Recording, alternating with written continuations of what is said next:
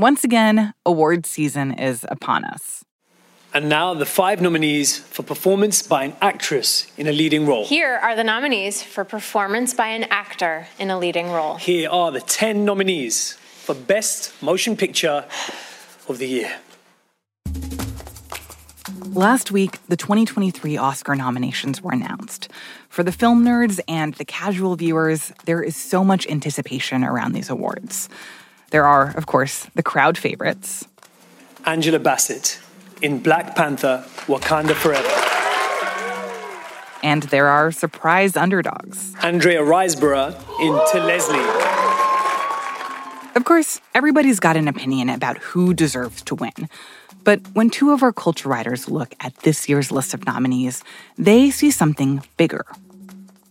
From the newsroom of the Washington Post, this is Post Reports. I'm Martine Powers. It's Friday, February 3rd.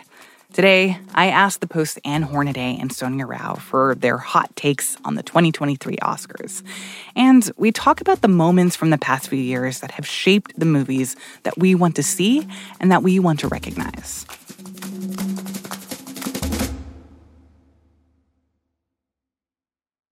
So, first, let's have you say who you are and what you do. And, Ann, why don't you go first? I'm Ann Hornaday, and I'm the chief film critic at the Washington Post. I'm Sonia Rao, a pop culture reporter at the Washington Post.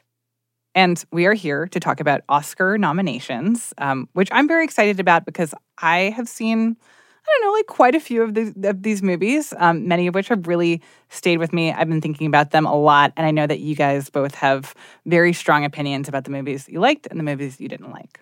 But I just want to ask, looking back on the last year, was this a good year for movies?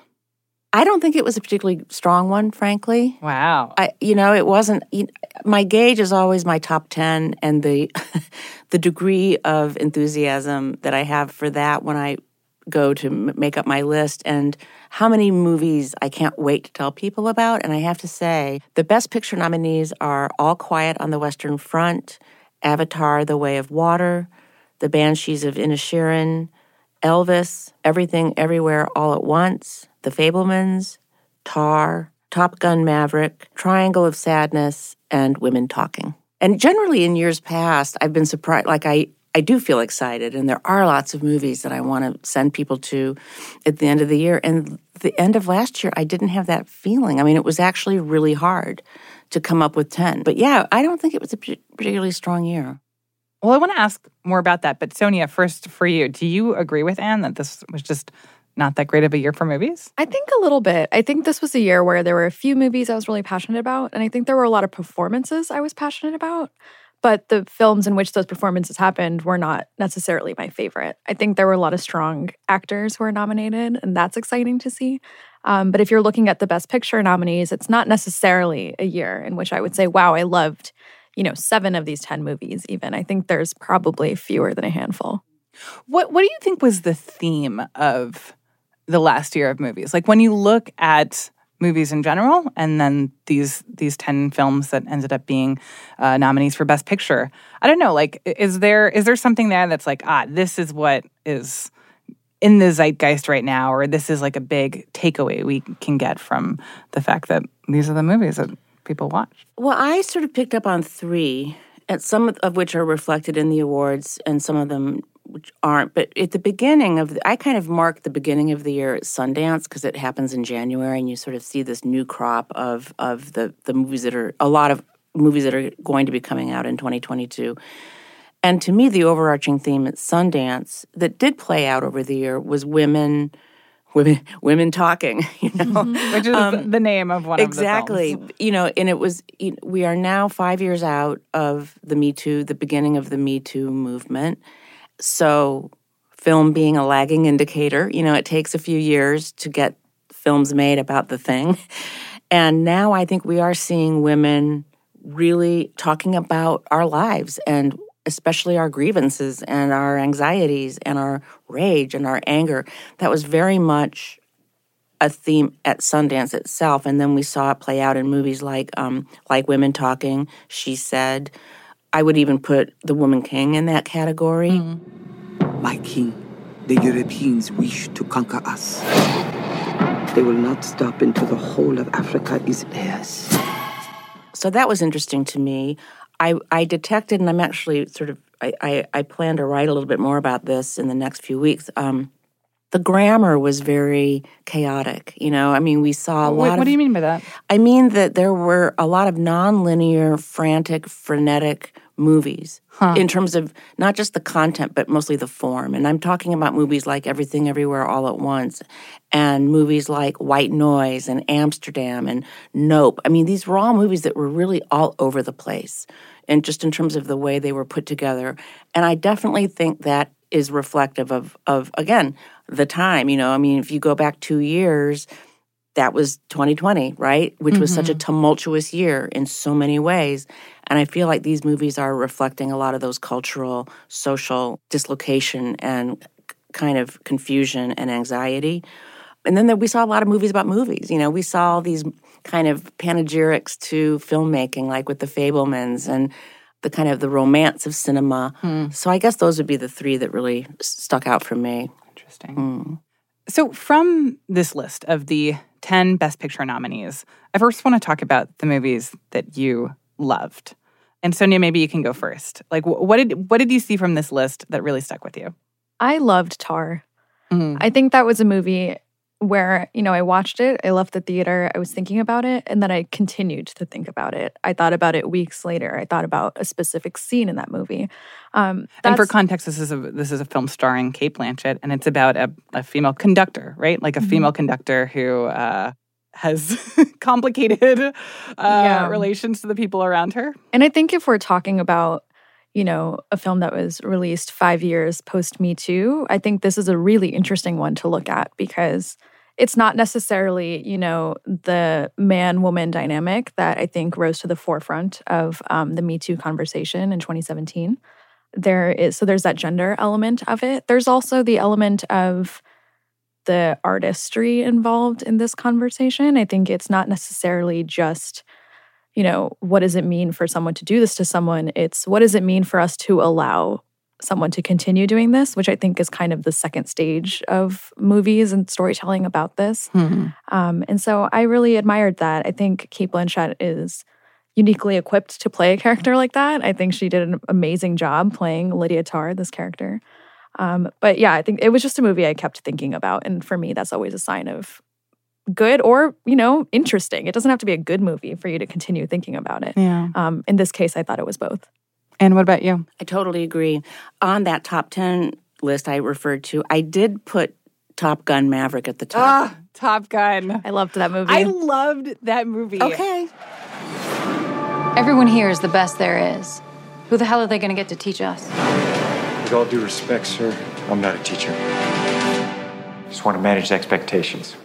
I came out of that theater just like vibrating with excitement and energy Okay. after watching that movie. Then you just made my case. That's exactly how I felt. And I and I was so disarmed by it because I was going in with such skepticism and almost cynicism, right? Mm-hmm. Like oh, especially because on. it's it's it's a remake of a or, or a sequel or whatever. Exactly. Just had all, you know, all these marks against it in my book. And then it just did what you just described. And it was so much fun to watch it with an audience because Mm-hmm. the whole audience was just having such a good time. And that's what I wanted to recognize with that number one slot. You know, it was like, this is the movie that made me feel great. Mm-hmm. Um, and then Tar was a strong number two because I really think that just on a purely like you know cinematic sort of aesthetic level, Tar was was a better movie in a way. It was a more sophisticated movie, but Top Gun. It created such pleasure, Yeah. and I just think that is such an underrated thing right now, you know. And it's like, um, I just wanted to to, to reward it for that. Yeah, I mean, because I I found it to be like technically perfect in many ways, just yeah. so suspenseful, and then and they're all the you know every Absolutely. plot gets resolved in a way that's like, oh my gosh, it's all happening. It's about teamwork. It's about Tom Cruise. It's about relationships. it's true. about like, uh, you know, the military. But it's about planes, you know, and then and it was and it was really well written. I'm glad it was recognized in screenplay because if you go back to that original, I don't consider that original particularly well written. The, dialogue For is real. so corny. I watched it for so the first time before Maverick, and I was like, "This movie is the movie that everyone's been talking about for decades." Exactly. And this one just elevated it. I mean, it hit all those same beats. You could tell they went right back to that original to get the beats. But Christopher McQuarrie, who wrote it, he's smart. You know, he's not a dumb cookie, and he just elevated every moment. Like he just infused it with a lot of intelligence and taste. But do you think that this movie, if it came out five or ten years ago in exactly the way that it did that it did now, um, that it would even be on this list? I mean, eh, I guess how much of this is just the feeling of wanting to reward a cinematic experience for many people a cinematic experience in theaters that we just like didn't get to have for the last three years. I, I think that's a point well taken, and I think it's also about savings. So, you know, like there is that narrative of like it got people back. Well, it's not the only one it did. I mean, it did, mm-hmm. but by but I think it's that, and it's also just a throwback to a certain kind of movie making that isn't. It's about people, you know. It's not about superheroes. It's not this kind of ongoing, never-ending saga like a Star Wars or a Marvel or a DC thing. It's just, it's this uh, complete like '80s thing, um, and I just, I just think people wanted to reward that part of it too. You know, I don't know. Yeah, and I think, I mean, everybody has a lot of thoughts about Tom Cruise, probably myself included. But every time he makes a movie, essentially, there are maybe 10 articles produced about how he is our last movie star or something mm-hmm. of that mm-hmm. nature. And you watch a movie like Top Gun Maverick and it feels true, right? Mm-hmm. I do mm-hmm. think that Tom Cruise has the ability to carry a movie in a capital M way. Like, I do think I mean, Mission Impossible Fallout is one of my top five favorite movies, I think. And so when people meet me, they don't necessarily expect that. But I do think that there is something to be said about this particular movie being the one to kind of get at that communal theater experience. I think, you know, I mean, Avatar The Way of Water is also on the best picture list. It did well, bonkers at the box office. I don't feel this way about Avatar exactly. The Way of yeah, Water. Yeah, let, us talk a little bit about it. Okay, so you were not here for Avatar. What other movies on the Best Picture list were you just not excited about or actively hated? I will go. Uh, I'll, I'll go there, and I'll just say, not a fan of the Banshees of in Inisherin. I'm just, I'm just. Also, and how, I, how do we pronounce that? Full disclosure, um, I, I, believe it's Inisherin, and I think I've been mispronouncing yeah. it, and I think I mispronounced it in a room with uh, Martin McDonagh actually, oh, no. and I think I mispronounced it that well, day. One of our producers, Jordan Marie, called it the Banshees of Ed Sheeran. Oh, I know. That's how could you I not love. think of that? I mean, that would have been a better that. Now that I'll watch. now that's a million. That's a solid gold idea. So, so for people who haven't seen this movie, it takes place in Ireland on an island, like in the twenties, and it's just this like very, I think visually lovely mm-hmm. movie of you know this this quiet place with all these beautiful vistas and it's this kind of small story about these two guys who are friends one of which is colin farrell one of which is brendan gleeson and the one friend decides that he doesn't want to hang out with the other friend anymore if you don't stop talking to me colin and if you don't stop bothering me, I have a set of shears at home, and each time you bother me from this day on, I'll take those shears and I'll take one of my fingers off with them, and I'll give that finger to you until I have no fingers left. That that is the the driving force of the plot right there. Um, and you were not a fan.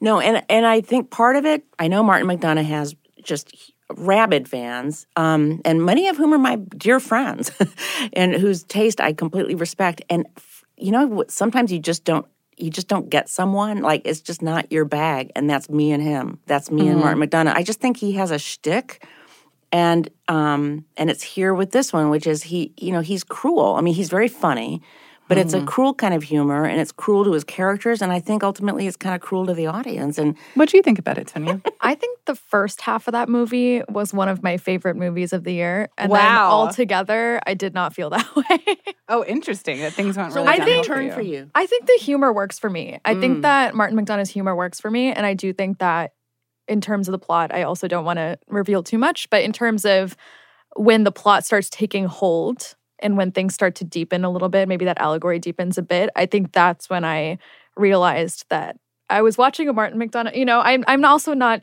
entirely huge on his work, but I like the sense of humor. So that works for me. Um, so I was immediately kind of grabbed by that. I love Colin Farrell. He's he is wonderful. Um, He's he wonderful. is wonderful in that movie, and so and so is Kerry Condon, who plays his sister. She's mm, really yeah. the mm-hmm. I, Honestly, to me she was the secret ingredient. The main cast was all nominated. The, Barry yeah, Keoghan, right. I love him too. Mm-hmm. He was also nominated in supporting. Um, and so I think the performances, as I mentioned earlier, um, yeah. these were definitely performances that got me. And throughout the movie, I think Um, but at yeah, when you leave the theater, I was a little iffy on whether I felt it came together for me. And it did look beautiful, to your point, Martine. I mean, it was beautifully filmed, and the location, and just the atmosphere, and the mood. You know, like I loved all the production values. I, Yeah. It's just like it's just that it's just his sensibility doesn't vibe, doesn't chime. What did you? I feel like we can't get too much further into it, otherwise I we're going to give away all the spoilers. Yeah. What did I? Okay, hate again. I think I keep going back to the fact that if a movie makes me feel something, then I appreciate it to some extent. Yeah. Mhm. It doesn't make me feel something good all the time. And that movie for me is Elvis. I Yeah. have a weird thing with Baz Luhrmann movies where I respect them for existing. I never enjoy them. I Well, get then- it. So, so for people who who don't know the director by name, this is like Moulin Rouge, that like Romeo and The Romeo Juliet and with Juliet Leonardo with DiCaprio, Leonardo back in the DiCaprio. '90s. That they're, they're, I think his style is known for just being very frenetic. I would put that in that frenetic category that I spoke about Mm-hmm, earlier. That's another example of that, just all over the place. Just you know, You know, I saw some conversation online relatively recently about how do you make um, a biopic after Walk Hard, the one that parodied the whole genre. Um, and I think that this is maybe an answer. Someone, the person in response to that was like, you just blow it up, right? Like, you Hmm. don't follow the rules at all. I think Elvis is a great example of doing whatever you want while still portraying a character. Um, you know, it was signed off by the family, so it's not necessarily such a departure from um, the story of his life. But I do think that the movie itself, it dragged on for me. Like it was simultaneously very interesting and so boring, Mm-hmm. which is how I feel about a lot of Baz Luhrmann movies. Actually, I think back to The Great Gatsby, also with Leonardo DiCaprio. This movie is visually stunning. I was, you know, I was really taken in by all the visuals in that. The soundtrack was very interesting in that one in particular. Um, I think Elvis, similarly, you know, you're overstimulated as a viewer. There's a lot going on. I think Austin Butler actually did a great job playing Elvis. Um, and as the story goes on, you know, you are wrapped into that performance. But the movie itself, you know, it's kind of from the perspective in a way of Tom Hanks's character, the manager. Hmm. And I don't know that I loved the framing. I think that did not work for me. I agree. I think that was a bad call to use Colonel Tom Parker as the as our our Kind donkey entry into the world. Yeah, to to take us in, and I totally agree about the freneticism of it. It was very off putting. I want to go back to another movie that Ann you brought up uh, earlier on in our conversation. Um, that I have to say, I, I, I mean, it, it sounds like I wasn't sure if I was interpreting that, that you didn't like everything everywhere all Mhm. at once, or if you just found the energy like Yeah, a lot. But I, yeah, I, I, you know, I came away from that movie being like, this is the most revelatory, innovative thing I've ever seen. Um, this like has blown up all my expectations for what a movie could or should be, uh, but also is divisive. I think for some people, I don't know. Maybe uh, Sonia, I'd be curious to hear your thoughts too. Yeah. I mean, I think I went in very familiar with the Daniels. And by the Daniels, you're talking about the directors of Everything Everywhere All at Once. Anyone who has seen their first feature, which is the one where Daniel Radcliffe plays a farting corpse that kind of propels him across water, right? I think That- the very with a Swiss- heart of Swiss. Army Man. Swiss With Army Man. It's a Oh, it's sweet a movie. movie. It's a very similar It's movie wonderful. tonally in that it is bizarre. You know, there's an absurdity here, but beneath that, there's something. There's a story. There's something meaningful. Um, and I think that going into this movie, expecting that and then getting that, maybe dial to 11, was good. I think I went in knowing what I was going to get. Um, I think for me, you know, the story at the heart of this movie about the mother and daughter and the strained relationship there, um, that I thought resonated a lot, um, especially the element for me personally of it being an immigrant family. I thought that was really meaningful for me to watch on screen. Um, I do think that parts of it didn't land with me. I think ultimately, I it- it's similar to Elvis. I think for me, I liked it more than I liked Elvis, but I think it is a movie that I'm glad it exists, but I maybe won't watch it again. Hmm. Yeah, I, I that's pretty much I agree. Some of those multiverses worked. I thought it, I I did think it was repetitive. I am not a huge martial arts aficionado, so that was you know the. I think you know one of those scenes would have been just fine with me, and then you know you just keep going back and back and back, and the some of the absurdism just got too absurd for me. You know, it was just like The, the ev- Ratatouille references. yeah, and just like everything, they just went a little too much. You know, it's just I just feel like there are no guardrails anymore on any of these filmmakers, and so they're mm-hmm. just doing it all and they're throwing it all up, and it's like there's no there's no like studio mogul left anymore to say go and cut 40 minutes you know But isn't that a good thing? Well, don't we don't we it? want more of the artistic freedom and not having like random rich white dude get, getting to say who gets to watch what in, I, in you know, I would have. I, I mean, I've I've written that, but now I'm reg- I'm regretting it. You know, because I feel like we saw that's what we're seeing a lot of this Everyone lack of needs an discipline. editor. Yeah, Everybody hmm. needs an Messy editor. movies. and I just think for audience value, I don't think it does give. You know, I just think these all could be tightened. You know, at some level. I mean, I feel like so many of these movies, even Fabelmans, you know, no mm-hmm. less than Spiel- you know Spielberg needs an editor too. Like everybody can tighten it up a little bit. I feel like the defense I do want to make for everything everywhere all at once is sort of to to both of y'all's points, which is that I think everyone could see different things in that movie. Yeah. Mhm. Like I remember walking out of that movie and being like, "Oh, this was like that was an incredible story about what it means to be an immigrant." To like Right. think about like different versions of your life if you'd made different different decisions. Um, and then the person I was watching the movie with was like, "What an incredible movie about what it means to feel depression." Yeah. And like a depiction of That's that right. experience. And you were talking about mother daughter relationships. You know that That's I true. And I think that that is reflective of the fact that there is so much in it. I do think I loved Swiss Army Man, and I love the Daniels' humanism. I just think they have such soul and such heart. And that does come through here, you know? And it's mm-hmm. just, I really appreciate that. It's like we need more of that in every aspect of our lives, including cinema. So, you know, we haven't really had a generational touchstone recently, I think, for your generation, for this, you know, and this is it. And it may not be in the language that I can relate to, but that's okay. You know, it's its own language, and people, it became a huge phenomenon. And I'm not going to argue with that, you know? I think it's great. After the break, I talk with Sonia and Ann about their favorite acting performances and what movie they think will win Best Picture. We'll be right back.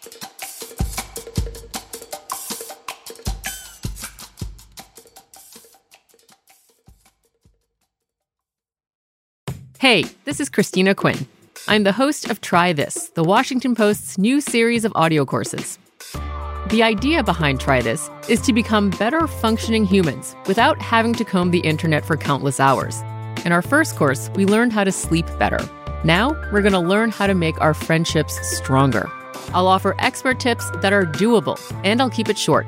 So let's do this. Class is in session. Find Try This from the Washington Post wherever you listen.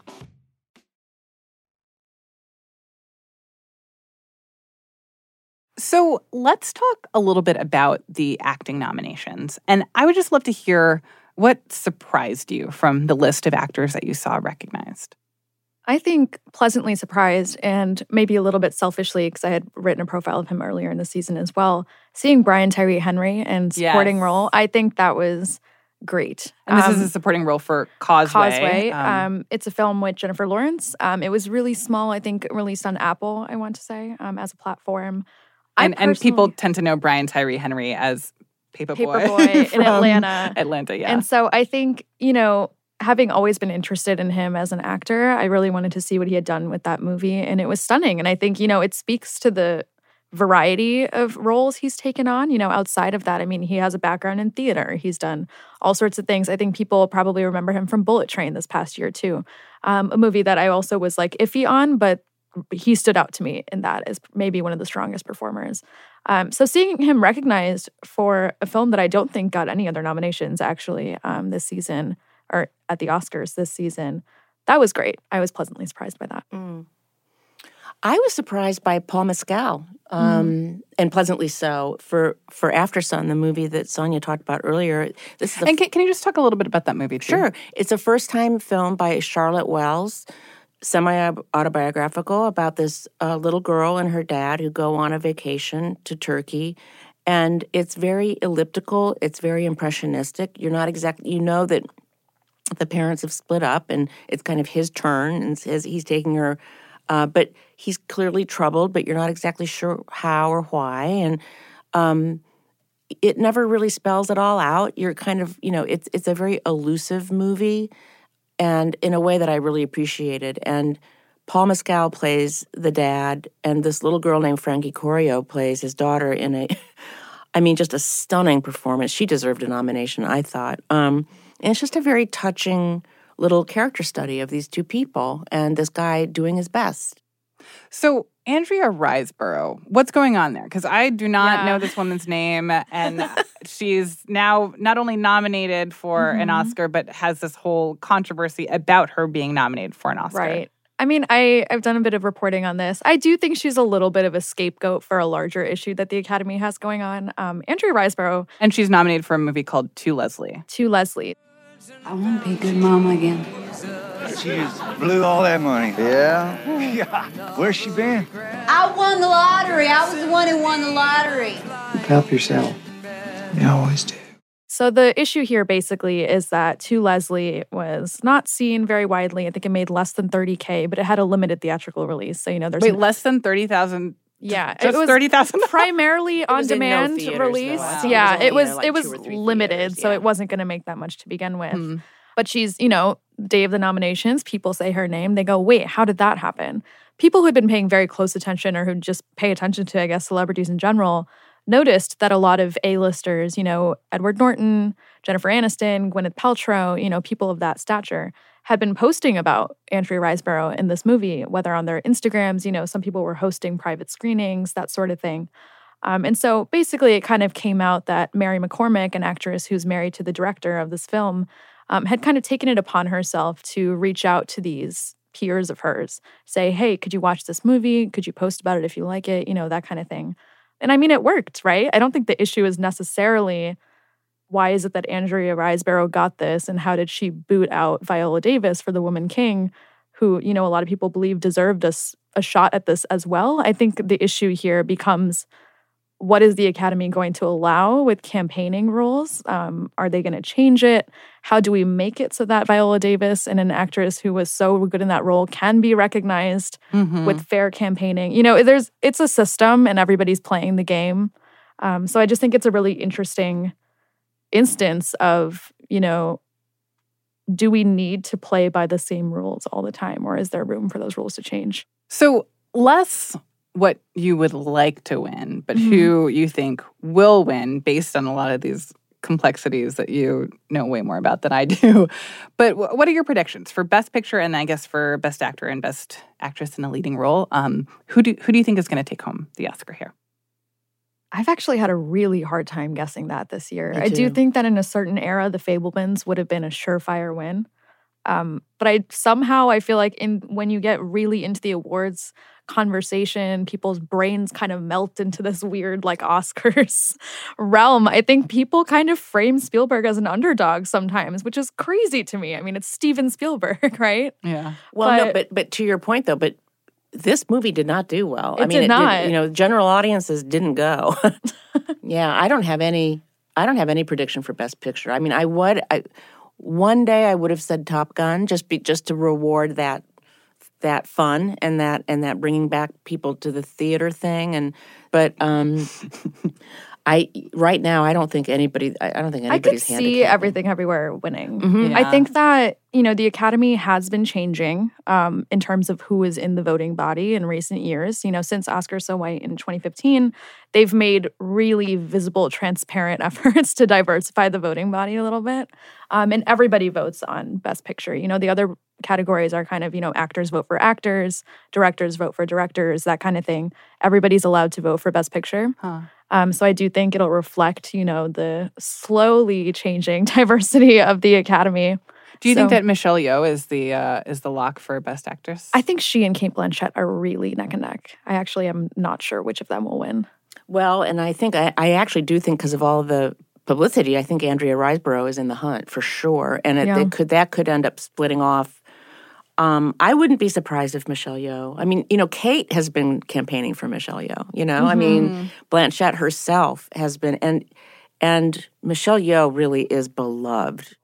in the sense that she has been like performing at an excellent level for so many Yeah. years, going all the way back to Crouching Tiger, Hidden Dragon, and before, before, and that like this is something that she really deserves. And she's just a class act, you know. I mean, mm-hmm. she's just somebody that I think people would feel fantastic about about well, you know, recognizing. I just want to see her speech. I can just Oh, imagine she's the so speech. great. It I would be know really she's good. just she really. I kind of fell for her too. Frankly, I was just like, oh my god, you're amazing. She's funny. What about actor? I think Austin Butler is going to get it. I really, Really? do. Oh, yeah. girl. And that is for I mean, for Elvis, I think that if I were to look at this list, I mean, it's hard to say in terms of precursor awards because a lot of them have been split by genres. You know, Colin Farrell will win for comedy, Austin or Brendan Fraser for The Whale will win for drama, that sort of thing. I think Brendan Fraser had this comeback narrative really going for him this year. I think everybody loves Brendan Fraser similarly. I think he's just a guy that, you know, universally beloved, it seems. Everyone has their moment where they decided they loved him. Mine was The Mummy for whatever reason.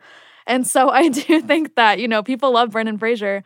But, But I don't think the whale, I was going to say, I don't think the whale has the same goodwill toward it. And sometimes that makes the difference. I mean, I'm not saying, you know, we talked about my thoughts on Elvis, but I do think that Austin Butler made that movie in a way that I'm not sure Brendan Fraser, you know, his performance Mm-hmm. made up for the fact that The Whale was what it was. A lot of people said it was a very difficult movie to watch. It's someone experiencing the challenges of what it is to be isolated, obese, like just having a lot of personal struggles, and that it's, yeah, it's just a, a sad, hard movie. And I think maybe not what people were necessarily in the mood to watch right now.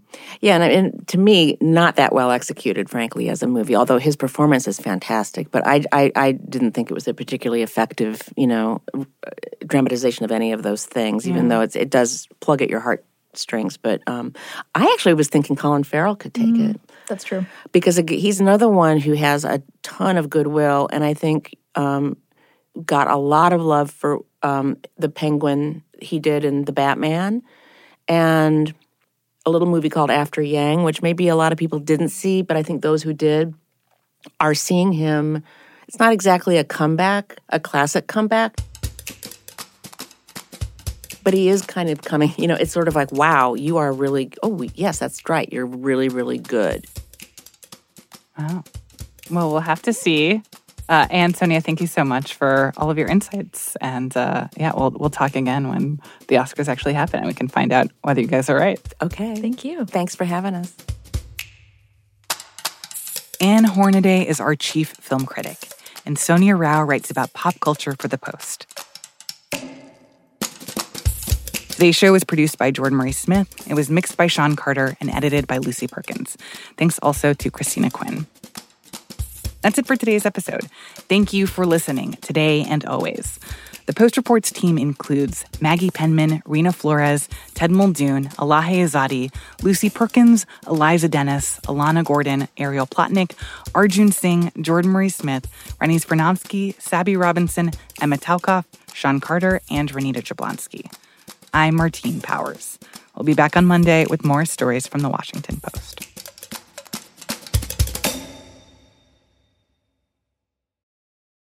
Hey, this is Christina Quinn. I'm the host of Try This, the Washington Post's new series of audio courses.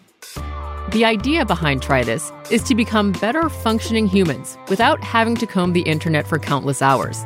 In our first course, we learned how to sleep better. Now, we're going to learn how to make our friendships stronger. I'll offer expert tips that are doable, and I'll keep it short. So let's do this. Class is in session. Find Try This from the Washington Post wherever you listen.